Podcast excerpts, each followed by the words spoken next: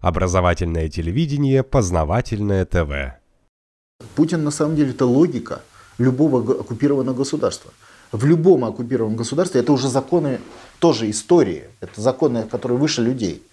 Это исторические законы. В любом оккупированном государстве формируются условия национально-освободительных движений. И всегда успех этих условий определяется позицией элит. Всегда. И в элитах всегда есть люди, например, князья во время э, татаро-монгольских, э, татаро-монгольского, которые хотят, несмотря на то, что князья были сильно завязаны на Орду, они хотят иметь э, ну, реально власть, иметь возможности, иметь, если хотите, первую позицию в своем государстве. Это вообще желание нормального человека. И в этом плане вопрос появления Путина – это вопрос исторической закономерности. То, что нам с Путиным повезло, это само собой повезло, как с личностью. Но призвание национального лидера, это было лидера национального освободительного движения, это историческая закономерность. И выбор-то не, не может быть лидера с улицы национального освободительного движения. Лидер национального освободительного движения всегда из власти. Может быть, не из первых лиц, бывает так в истории, но всегда из власти. Всегда человек, который может реализовать потенциал этого лидерства. Потому что, по сути, суверенитет, если так честно сказать, суверенитет это всегда суверенитет национальных элит. Если национальная элита суверенна, то суверенная страна. Во-первых, а, э, начали события начала 2000-х годов, когда американцы не считали, во-первых, они считали, что все, а, они же системно мыслят.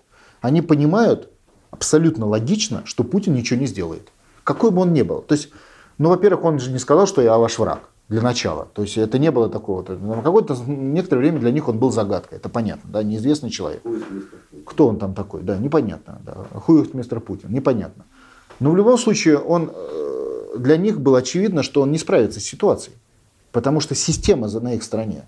На их стороне парламент, отсутствие армии, вертикаль власти, подкупленные губернаторы через систему выборов. У них все. И вдруг он справляется чудом. Это первое было для них удивление. Второе, э, он же с ними вел довольно такие усыпляющие переговоры долго. Приблизительно года два-три. И года два-три они не понимали, кто он. Но здесь, конечно, сказалась его личная подготовка как сотрудника спецслужб. То есть он, э, это называется военная хитрость. То есть он не раскрывал своих намерений о национально-освободительном движении и о национальном лидерстве. Ведь лозунг, что, я, э, что логику национального лидерства, он же сформулировал не сразу. Приблизительно тогда, когда началась атака, когда была так называемая попытка первого национально-освободительного восстания под руководством Путина. Это восстание было приблизительно 2003 год. Это тогда убрали Касьянова, э, поменяли администрацию, убрали, разрушили олигархическую систему, посадили Ходорковского, уехали Гусинский, уехал Березовский. Это же настоящая революция. Тысячи богатейших людей России сбежали в эмиграцию, либо оказались... Большой слом системы. Конечно. Другое дело, что систему не доломали, а ее нельзя доломать. Потому что даже если ты отнимаешь власть у сотен богатейших людей, система это опирается на десятки тысяч. Это системные вопросы. Систему не сломали.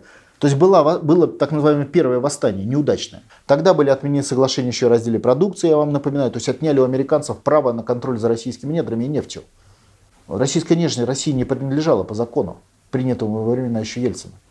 То есть, а, кроме того, что американцы собирают дань, они и сейчас с России собирают дань, и деньгами, и людьми, они вообще лишили Россию права юрисдикции над природными ресурсами. Вот вы подумайте об этом. То есть они сказали, отлично, вот у, у Польши нет природных ресурсов, и у вас пусть не будет. И заставили принять законы, а они управляют процессами закона в России до сих пор. Заставили принять законы о том, чтобы российские природные ресурсы России не принадлежали. Под флагом, как бы под прикрытием закона соглашения о разделе продукции. Это было оформлено таким образом. Эта идея э, Оберта о том, что российские недры не должны принадлежать России, она была реализована Россией в России при Ельцине. Это было э, сделано по команде оккупационных властей американских. То есть тут даже вопросов нет. Ельцин это э, создал, а Путин это разрушил. Он много чего разрушил. Это было так называемое первое восстание. Познавательная точка ТВ много интересного.